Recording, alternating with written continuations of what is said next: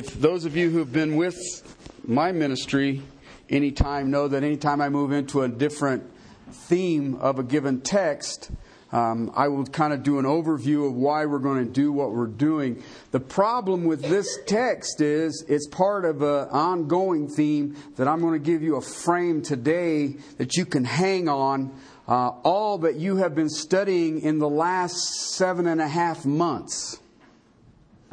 Okay?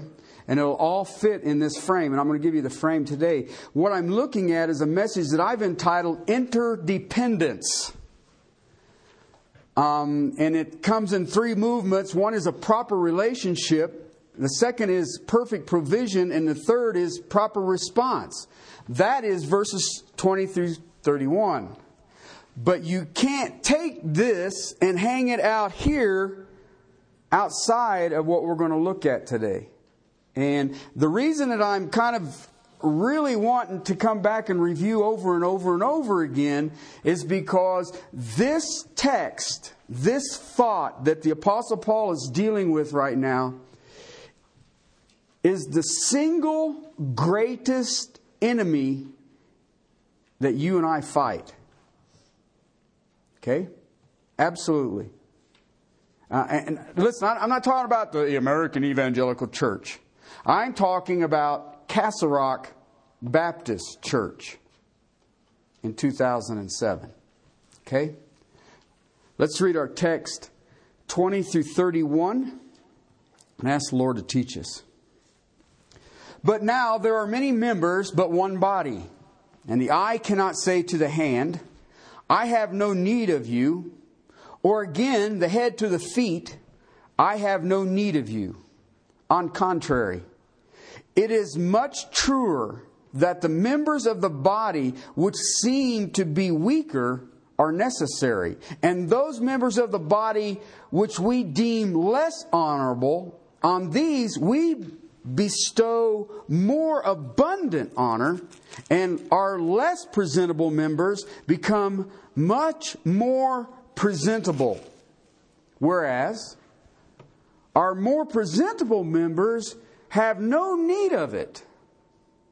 But God has so composed the body, giving more abundant honor to the member which lacked, so that there may be no divisions in the body, but that the members may have the same care for one another. And if one member suffers, all members suffer with it. If one member is honored, then all the members rejoice with it. Now, you are Christ's body and individually members of it. And God has appointed in the church first apostles, second prophets, third teachers, then miracles, then gifts of healings, helps, administrations, and various kinds of tongues. All are not apostles, are they? All are not prophets, are they? All are not teachers, are they? All are not workers of miracles, are they? All do not have gifts of healings, do they? All do not speak with tongues, do they? All do not interpret, do they? But earnestly desire the greater gifts, and I will show you a still more excellent way. Father, help us to hear. Help us to see what is being given to us. Help us to see what our responsibility is. And yes, Father, help us to understand our response. Father, help us to see the magnificent glory of what has been laid here before us. Father, help me speak with clarity. Father, but I know that if you give me the words and have not opened the ears, it is useless. So, Father, I ask that you open the ears that we may hear. Father, we understand the age that we are in. We understand that the war we are in, individually and collectively. And Father, let us understand that you died for your church. You purchased her with your precious blood. And that, Father, being a part of it is the single greatest privilege that has ever been besought, have been given to man except for his salvation.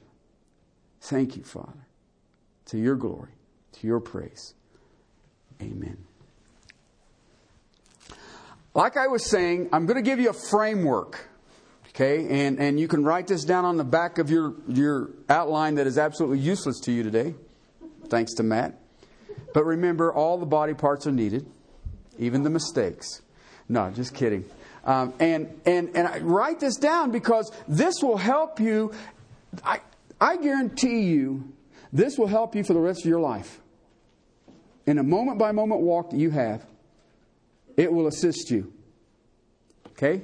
And, and what I'm going to do is, if you think about it, I started out with the book of Corinthians like this. And slowly, just boom, boom, boom, boom, got it down and got it down and got it down. And everybody's saying, well, gee, Minnie Crickets, he's been dealing with the dangly participle now for two weeks. But I'm going to show you that when you put all of that together, you have to have it. Because if you don't, well, you'll see. So you're going to have a frame here to work off of. And I have an analogy that we started on. And Paul gave it to us in the beginning of this chapter. I don't want you to be ignorant about these spiritual gifts. Okay, what are you talking about? Well, look at verse 12. For even as the body is one, yet has many members, all the members of the body, though they are many, are one body. Greatest statement ever made in Scripture. So as is Christ. All right? You do not separate Jesus Christ from the body or the body from Jesus Christ. Okay? They are one, they are representation. All right? One body, many gifts make up that body. Okay? And he uses the perfect illustration. What is the perfect illustration? The human body. It is made up of thousands and thousands and thousands of individual members, and yet they all have one basic life source. They're all accomplishing the same thing. You don't have a foot saying, Well, I think I'm going to go over here fishing, and hand says, No, I'm going to go cook a brat, and the other foot says, But I think I'm going to go skiing, and then the head says, You know, I ain't doing nothing, I'm tired, I'm going to bed. You don't have that. The body moves doesn't it? It just moves around. All right, but you know what has happened? We live in a society, you live in a society, we exist in a sphere of influence that wants to make you your own man. Okay?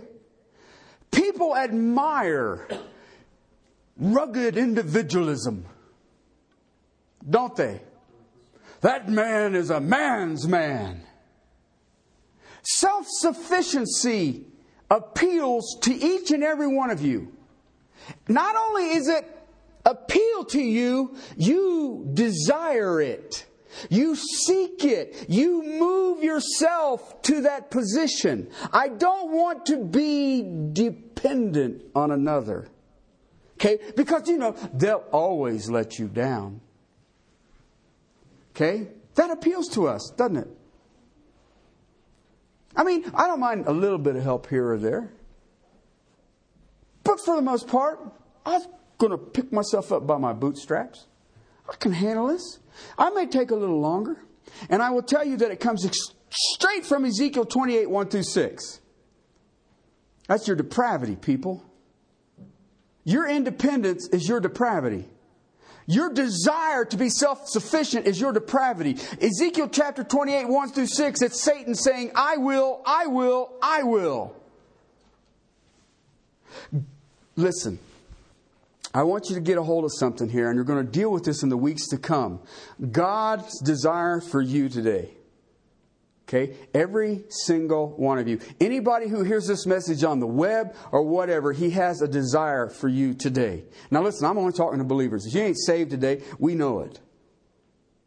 Okay? But for the believer, God wants you to have a tremendous, overwhelming sense of dependency. It should be the first and foremost thing that exists in your life. Okay? Uh, we have, there's a song we used to sing, and, and I think it's in our hymn books called We Are the Family of God. Okay? But you know what? We've corrupted that. We are not dependent on our families. Okay? Um, we, we, struggle with it. We have, uh, we're in a country that is independent minded. Uh, we live in our own independence. Uh, I can accomplish whatever I set my heart to. Okay? But You set a goal, set a plan, set a dream, and grab it. It's true. And you know what? We promote it. We promote it. We exalt it. We lift it up. I'm going to take you back a few thousand years. The voice from heaven calls down to Cain, asking a question Where's your brother? Do you know what Cain's response was? Am I my brother's keeper?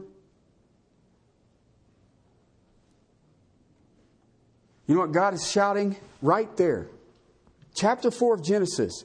You are interdependent. Ever since the fall of man, he has fought against with great disdain the thought of ever being responsible for anyone. Ask yourself a question Has it changed today?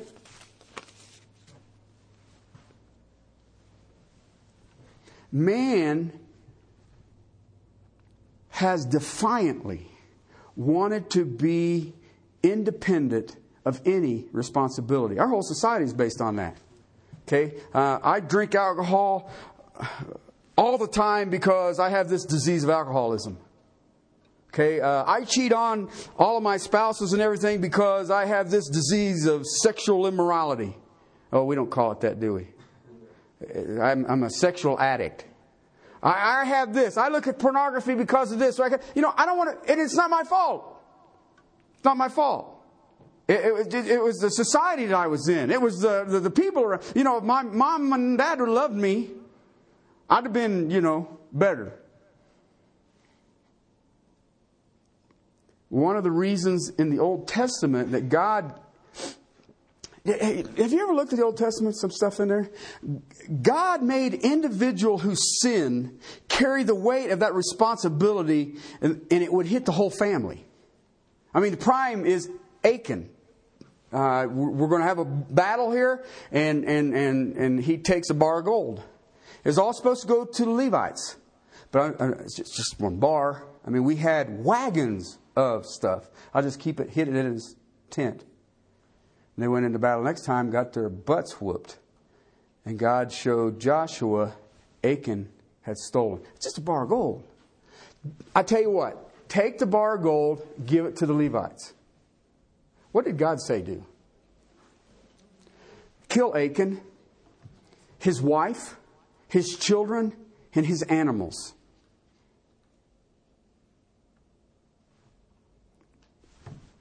Gosh. That, doesn't that seem a little harsh? No. He's fighting something that started all the way back with Cain. Are, am I my brother's keeper? You know what the answer is? Absolutely. Absolutely. You are you, your brother's keeper. Not only are you your brother's keeper, you are dependent on other people. Absolutely dependent. God does not and classifies it as a sin of individualism. Individualism. So, guess what? The enemy builds a concept of independence. Okay? The enemy builds a concept of needing nothing. The enemy builds a concept that I have no need of another. And we thrive in that concept. We like that concept. And that concept shakes its fist at the I am. There's only one who is self sufficient. There is only one who is not dependent. He is the I am. And he says, You are absolutely dependent. Absolutely dependent. Read that verse again in end of verse 12. So also is Christ. Okay, now I want to ask you a question. Do you think that the world ever invades the church? Does the church look like it's dependent?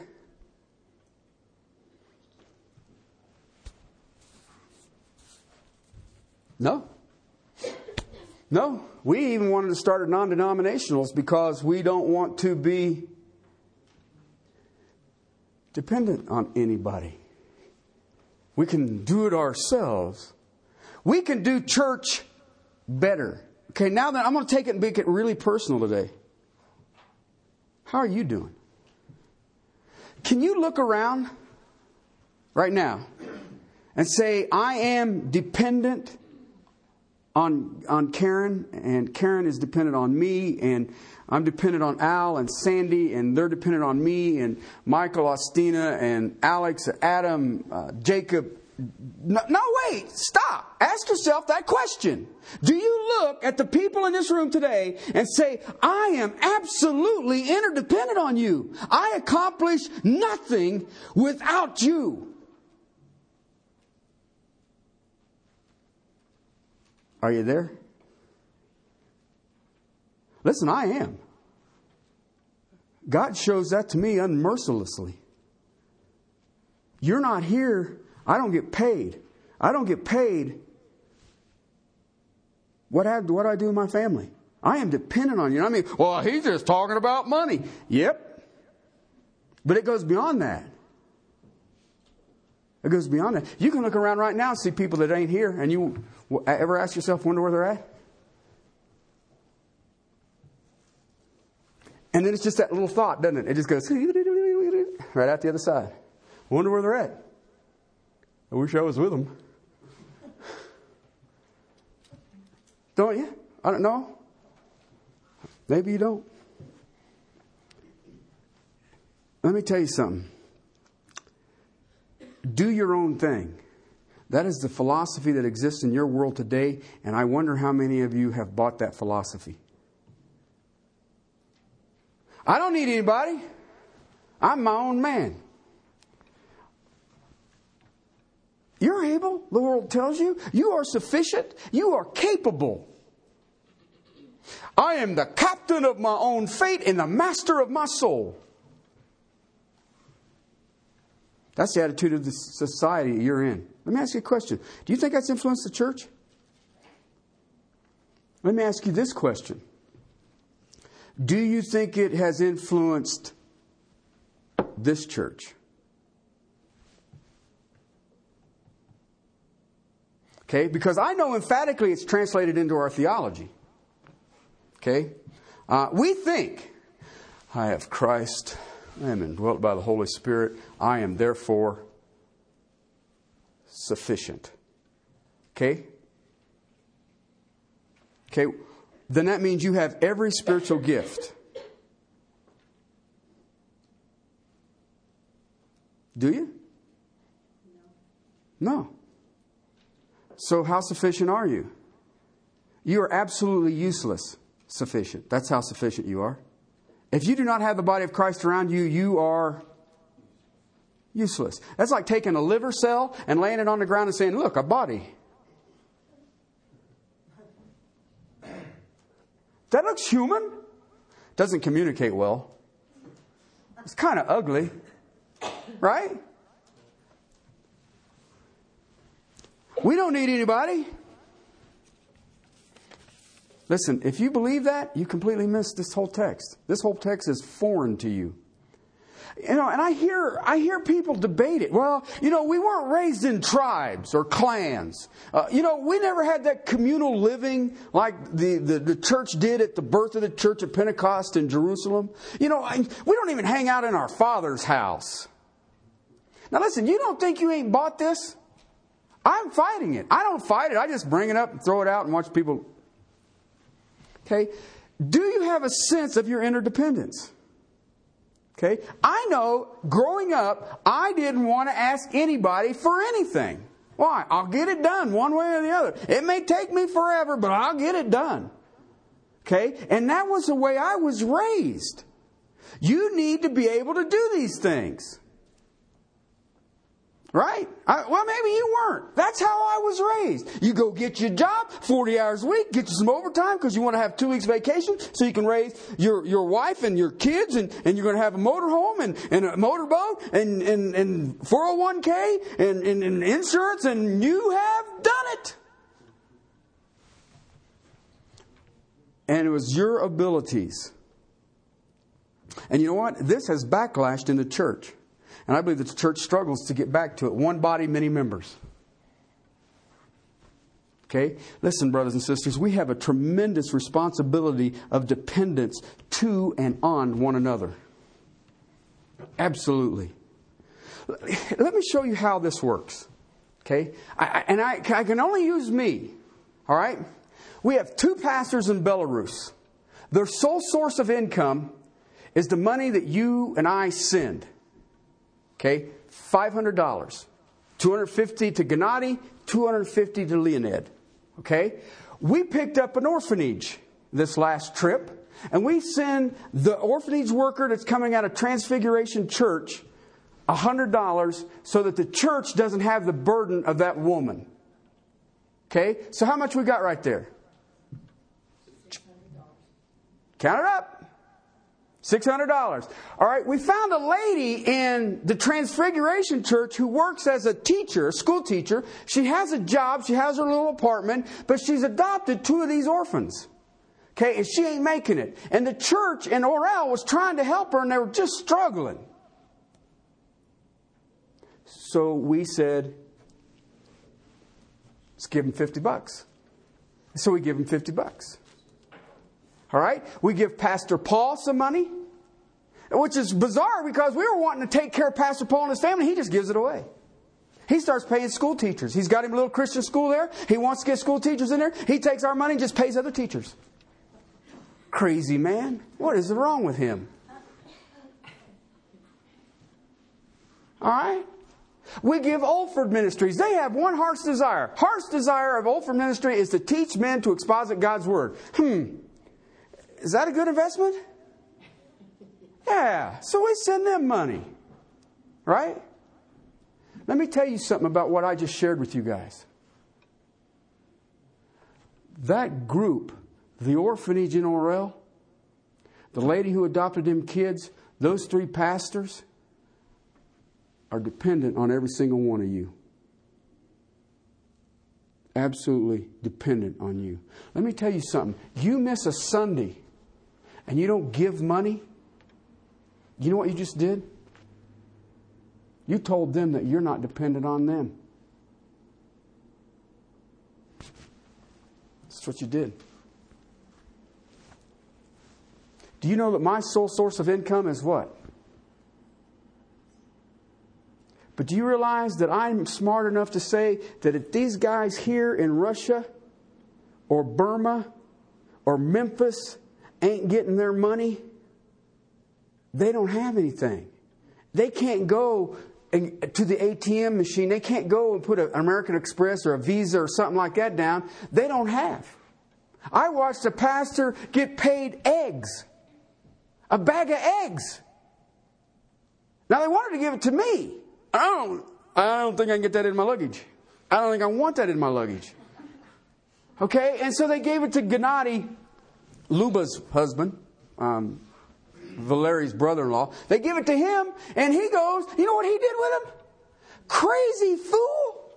He takes them to Luba, his wife, who's in the kitchen of the church in Orel, and they mix up these cool little Russian raviolis and feed them to all of us. You know what that is? It's interdependence. It's interdependence. Why haven't we grabbed that yet? You know what? I'm willing to take my pay and send it off to Russia. Because there's times we don't make it. Okay? Listen, I'll go out and uh, work at the challenge course or bang some nails or something like that. I can make up mine. I have an economy around here who can handle that. Do you see the interdependence there? Listen, I ain't here to hurt your feelings. I ain't here to say you need to give more. I'm sitting here saying, do you understand that your life existence is tied directly to mine and to some Russian pastors and to an orphanage and to a pastor and a Christian school in Burma and to a guy who sits down with his family and is trying to teach exposition of God's Word so that the Word of God goes out farther and farther? You are interdependent on them. They have to have you. Let me ask you a question. You feel the same way?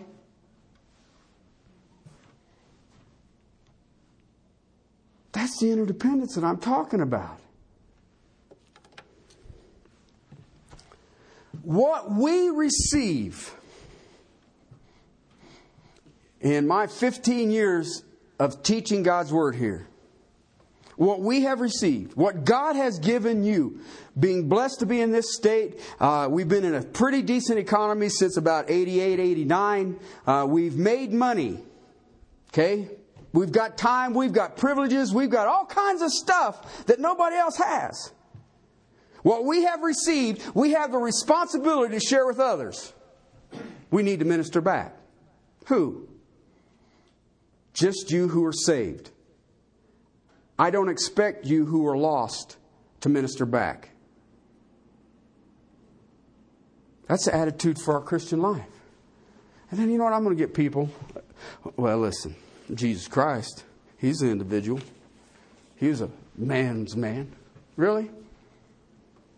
First 30 years of his life, where did he live? They call it living with mom and dad. Jesus Christ, who holds existence in his hand, lived with mommy and daddy. I can't ever find where Joseph says, Son, you need to go get you an apartment. Get out.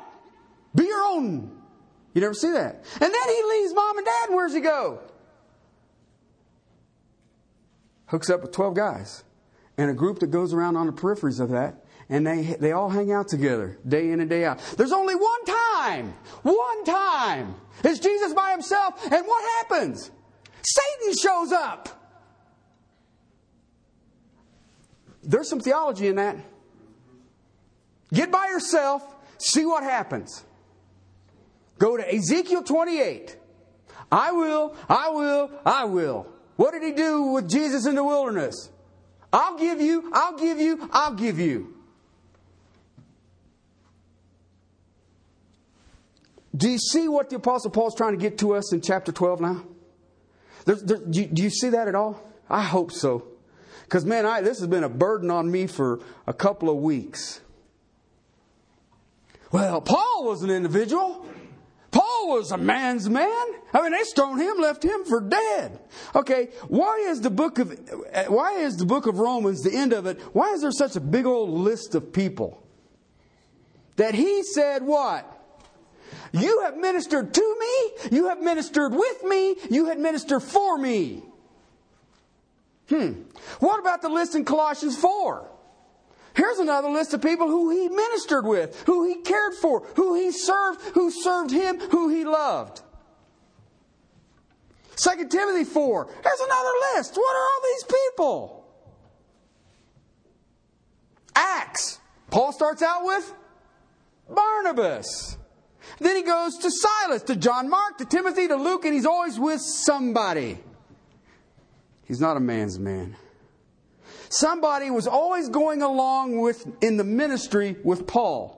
Why? He always had somebody he could pour his heart out to. He always had somebody he could strengthen or be strengthened by. He always had somebody he could pray with. He always had somebody. Uh, it isn't some guy out here leading. You guys with me? Go, go with me? It should be shoulder to shoulder. Because there's an interdependence. We have to have one another. I don't know, you're going to sit there and go, oh, great. Boy, I don't want them. You have to understand, you have to get last week's message then.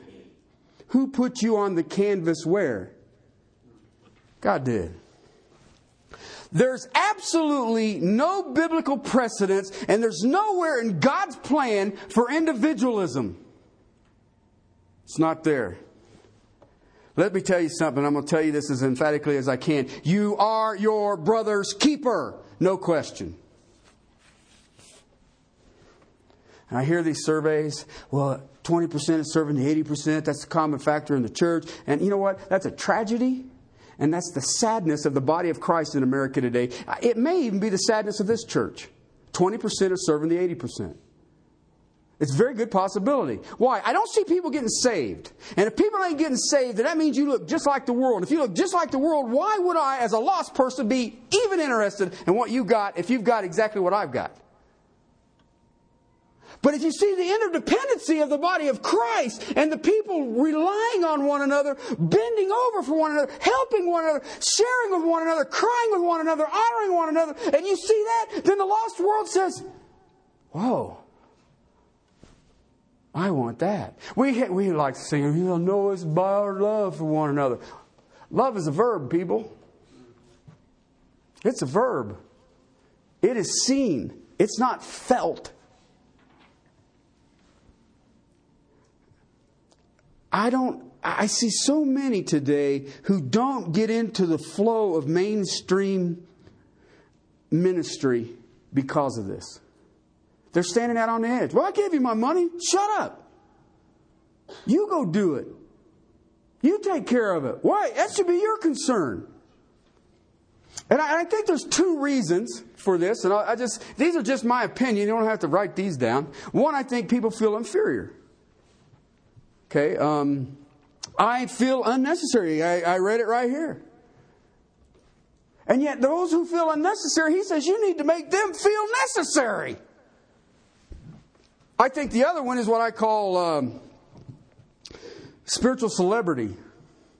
If I'm not up front and the one yelling and screaming and all the rest of it, um, you know, and I don't need you guys, I can, I'll go write a book. By golly, give me a book, I'll get it published, sell a billion copies, and I'll sit around and show you how to do it.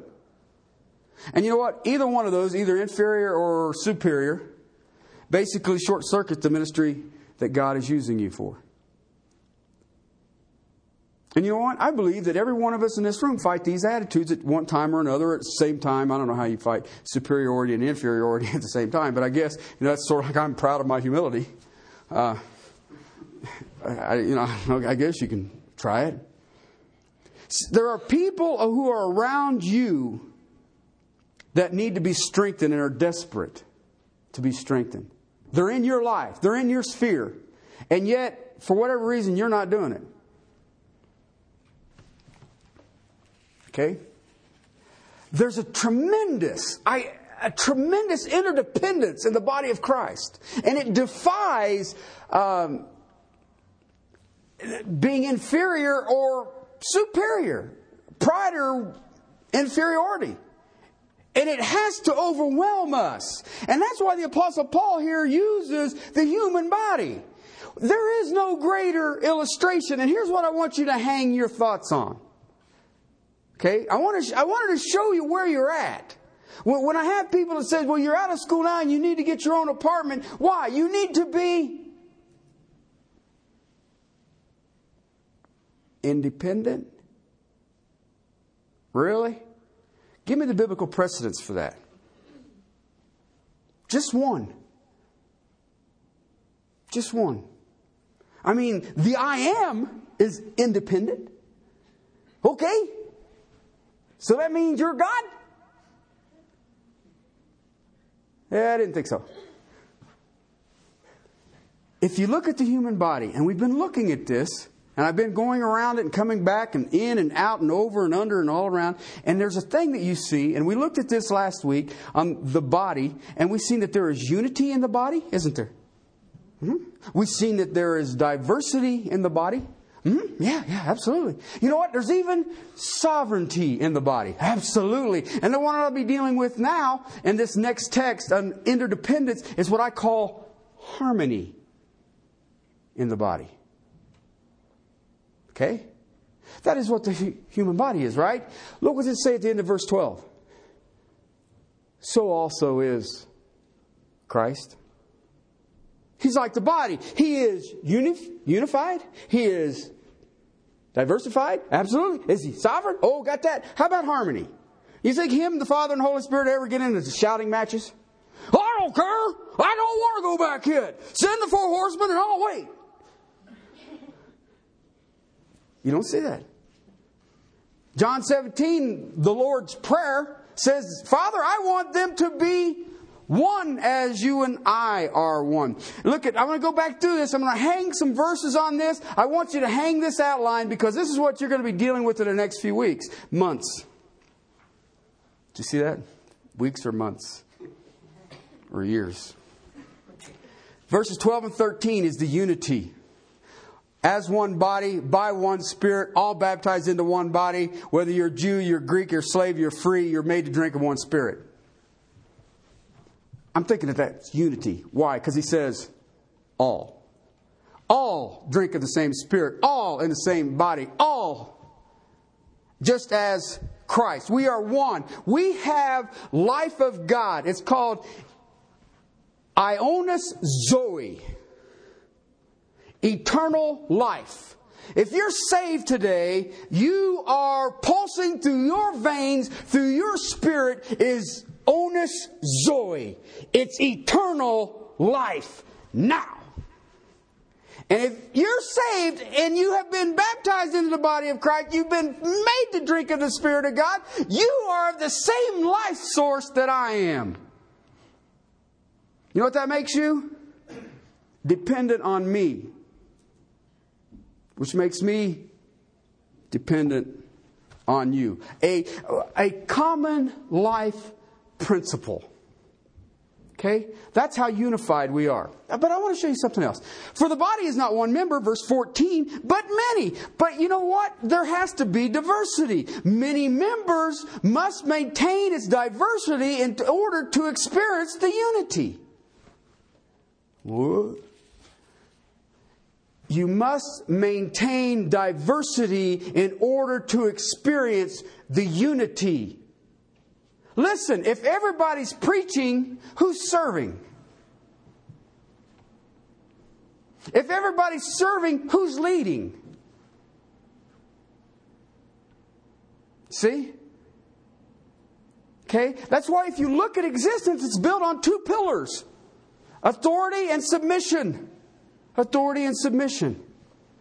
You never, sub- the only authority I submit to is the Lord Jesus Christ. And yet He puts people over me that I must submit to. Correct? How about you? Well, I will when I'm. No, no, no. You will never do it until you understand you are interdependent on the body of Christ. Period. I, I, you realize how arrogant it is for a human to say, I'm looking for a church? Do you ever, you ever thought about that? I, am going to go out and see what kind of churches there are. Listen, I can sit in a church for five minutes and tell you whether it's a church or not. If nobody in the pew has a Bible, it ain't a church. Well, but they, it ain't a church. In the beginning was the Word, the Word was God, the Word was with God, and if the people in the pews do not consider that important, where do they get that information? the leadership of the church says, Don't worry, we'll do what? Listen, I want you to have your Bibles open. You better look. Am I saying what am I, am I saying what is true? Or is he just up there talking? It's a piece of cake. If the majority of the people do not have their Bibles, later. I, let me ask you a question. Some of you guys are in school. Uh, my son's in college. Some of you are in elementary school. Uh, uh, Matt teaches school, stuff like that. You go to school. What happens if you don't bring your book? You're pretty much clueless, aren't you? Right? Well, what do you think you do at church? I know, I'm clueless. don't bother me. okay? Have mercy, pity, and grace. Okay? That's my God's job. Okay? So I want you to understand that. All right? Because you are inundated daily, bam, ba, bam, ba, bam, that you are independent. And you're not. You're not. But you have to have diversity. Each one of you in this room, listen, if you are gifted exactly as I am, primary colors, secondary colors, I guarantee you we're different. Why? Because I have what is called, I called it last week, divine dignity. God made me absolutely unique because He says that the body will need exactly this color to manifest my portrait. You're needed, you're necessary. But in that diversity, as you see in verse 14, we also saw that there is sovereignty. Verses 18, 24, and 28. Okay? Sovereignty. We're talking about a baby. We're talking about a child. Okay? We're talking about a body, a human body. When a baby is born, do you know what it's going to look like? You can take the mother and the father, and you can say, here's genetic characteristics of the mother and the father. Can you tell what that child's going to look like? They got these things that are called ultrasounds. Okay? And they do this thing and they go, well, oh, look, and he's heaven, dude, Lord, look and all that. Now, you can't tell me what that is. It's a baby. Really? Looks like a cloud. If you swirl it around this way, it looks like a hurricane. Okay? I've seen ultrasounds. And I just look at him and he says, Well, this is that and that. And you sit there and you go, What? I, I remember somebody getting an ultrasound and they said, Do you know what that is, right? That's that little boy thing. And they had a girl. And I kept thinking, what was you looking at? you one of them guys who look at clouds and say, see a hippopotamus. No, I see clouds. Okay? But you can't tell. And even if you can look at the parents, you sit there and go, what will it look like? God knows exactly what it's going to look like. All right? It's already sovereignly designed. And when He puts the life into it, God says, This is what I have. Okay? But let me tell you something God mixes and matches, and without any of your effort. Did you know that? Did you know that every person in this church today is exactly mixed and matched the way God says is going to be necessary for this church to be an effective ministry and effective manifestation of the Lord Jesus Christ to a lost and dying world. And if you're not, you're in sin. God put it together. Okay? We looked at that. Verse 18, but now God has placed the members, right? Verse 24, but God has composed the body. Verse 28, God has appointed. Who's doing it? God. All right, so you look here at what we've laid out, and what you have is unity, diversity, and sovereignty. Okay? It's all planned by God, and all of those come together to make the body function. And the where and the when of those three functions, you will have the fourth, which is harmony. Okay? And you'll never have harmony until you get the first three. Okay? Until you understand. All right? Until you understand that you are absolutely dependent on the person sitting next to you and those around you, you'll never get this. You'll never live in the harmony that God has given in the body of Christ. You'll never live in it. That's the problem with the Corinthian church. Chapter 12, verses 12 and 13. You don't understand. You're one body, not members. You're all one body. Okay, chapter 1 of this letter, I'll take you back a few years uh, verses 10, 11, and 12. I exhort you, brethren, in the name of the Lord Jesus Christ, that you all agree, and that there be no divisions among you, and but that you be made complete of the same mind and the same judgment. I've been informed concerning you, my brethren, by Chloe's people, that there are schisms among you. Okay? There's division in there. They weren't being dependent. Then they stepped into, I'm of Apollos, I am of Cephas, I am of Christ. What are you doing? You're making diversity be the issue, not the unity. You see it in chapter 3, verses 3 and 4. You see it in chapter 4, verse 7. They were boasting in 7. And he says, You can't boast. You didn't earn nothing. Why can you boast? Chapter 6, they were taking each other to court, suing each other. What causes that? There's no unity. Chapter 11, verse 18 through 24, they were having their love feast, their potlucks. And the people who were making a lot of money were bringing the good food in an hour early, eating it before the poor people showed up, so I didn't have to share it. Chapter 12, they were seeking showy gifts. Let me show you how good I am. Let me show you how great I am. Let me show you what I can do. All right? I want to take you to a text. Like I said, I want you to hold this framework, okay? Please hold this framework that I just gave you. Um, this framework of unity, diversity, sovereignty, harmony. That's the body of Christ, people. So just as Christ. But I want to show, show you something. It comes out of 2 Timothy chapter 4. Okay? I'm just laying a foundation that we'll build on in the next weeks to come, being that Matt forgot to put the right outline in. No, just kidding. Just kidding. That's see, that's the necessity thing we're chasing again. Okay? All right. Chapter 4, 2 Timothy is the end of Timothy's life. Okay? Uh, this would be the last words of a dying man. Got that? Paul. Paul, I mean, yeah. Last words of a dying man. Paul's dying, and he's. You pay attention to the last words of a dying man, right? Well, maybe you don't. Okay? I do. All right? This is the last that he writes. All right? And this is really an amazing text because he, he shows you and I um, what success as a Christian is. Okay? If you want to live a successful Christian life, what's it look like? How do I know that I've arrived? Look at verse 6, chapter 4, 2 Timothy.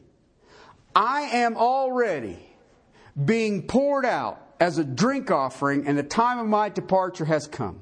I have fought the good fight. I have finished the course. I have kept the faith. In the future, there is laid up for me a crown of righteousness, with the Lord, the righteous judge, will award to me on that day. And not only to me, but also to all who have loved his appearing.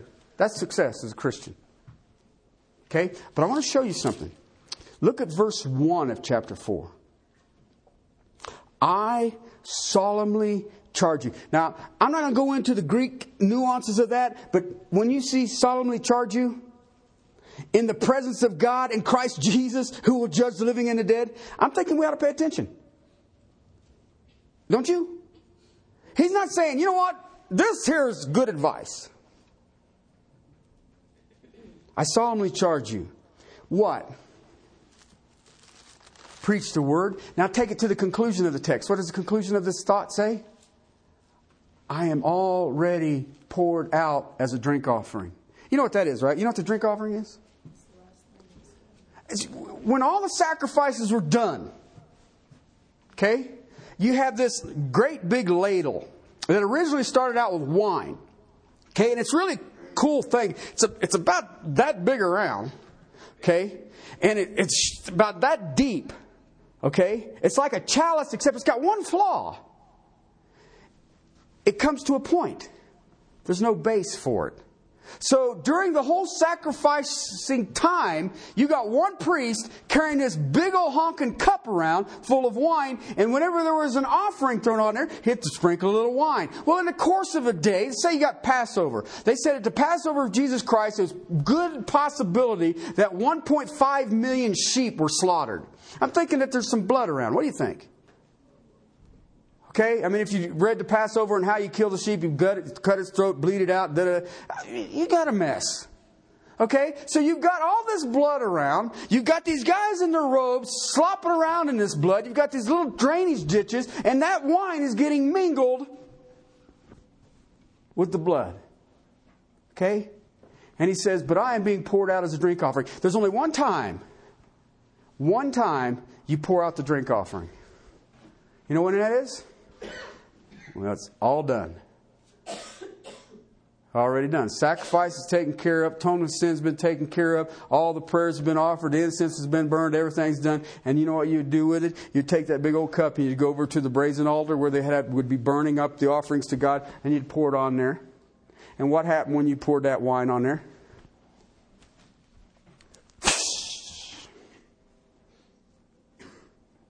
Okay? That's how the Apostle Paul viewed his life. And if you're truly honest with it, is the sacrifice done? Is the bloodletting done? The incense is done. The atoning work is done. And so, what are you? What am I? We're just a drink offering. We're just a drink offering. And that's what the Apostle Paul is saying. You know what? Don't think more highly of yourself. Well, I, am not a preacher. That's probably good. Okay? You know, I have people ask me, would you encourage your kids to, to. No, never. I wouldn't encourage anybody to do this for a living.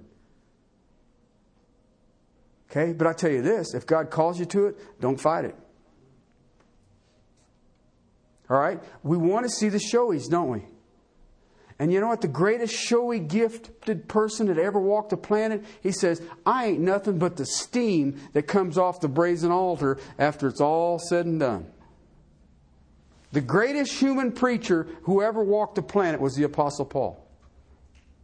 And he says, I ain't nothing but a flash in the pan. And yet, you and I here this day are products of the Apostle Paul. There are crowns being added to the Apostle Paul's awards this day.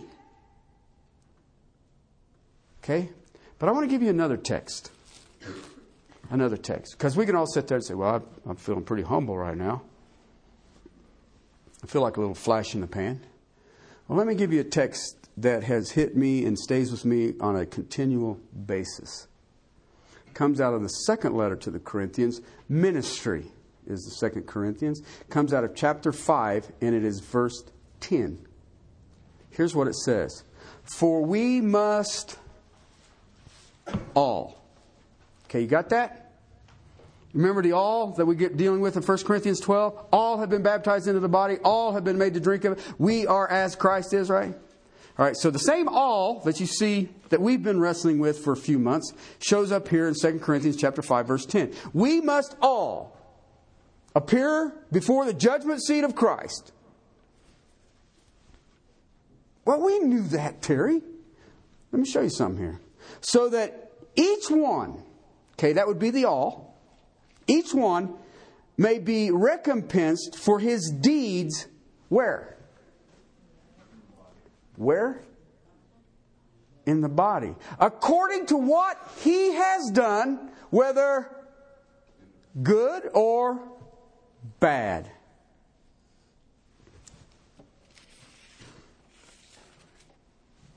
Fun text, ain't it? Fun text. He says, I have created this thing that is absolutely unified, yet it is absolutely diversified.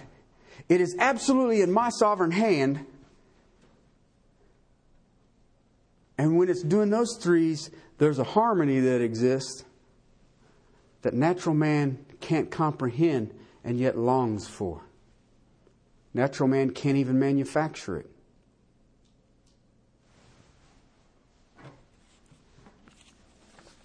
And by the way, each of you who has been baptized into this body, who has been made to drink of the Spirit of this body, who has been equipped and crafted the way God needed in this body, to His sovereign will, to His sovereign glory, will give an account for what you've done in that body, whether good or bad.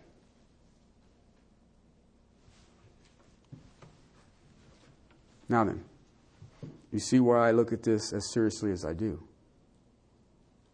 I mean, I can look at it and say, it gets me off the hook. I'll give him the information. Gene Lee Griggins, what do you want me to do? But let me ask you a question. Can you live your life right now? Let me ask you a question. I'm going to ask everyone. I'm going to close with this one. Boom! Right now, you're standing in front of Jesus. Right now. Boom. There he is.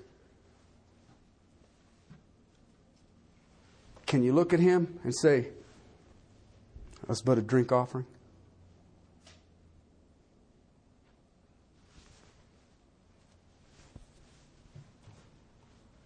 Because, brothers and sisters, that's the nuts and bolts of it right there.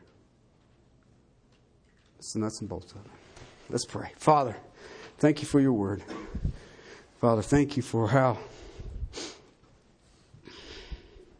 how you grabbed my soul in this study in this time. Father, I just praise you for it. Father, uh, I've not arrived. But Father, you have rekindled my passion. You've rekindled my fire. I thank you. Thank you that you made me exactly as you wanted me. Father, you knit me in my mother's womb and you placed me on the canvas of the portrait of Jesus Christ, gifted, equipped, and readied for exactly what you would have me accomplish. I praise you. I am overwhelmed by that. And Father, I think about my brothers and sisters this day, knowing the same has happened to them. They were knit in their mother's wombs. Not only that, Father, you have preordained their moments, their times, their heartbeats, and their breaths. You have gifted them and equipped them for exactly what you have tasked for them. And Father, may they understand the dignity that goes with that, the uniqueness that you have given to each of them. And Father, may we who gather this day, called by your name, understand we are desperately in need of one another. Desperately in need of one another. Thank you, Father, for drawing us to that place. Thank you, Father, for what you've already done. And thank you, Father, for what you will accomplish to your glory and praise. Amen.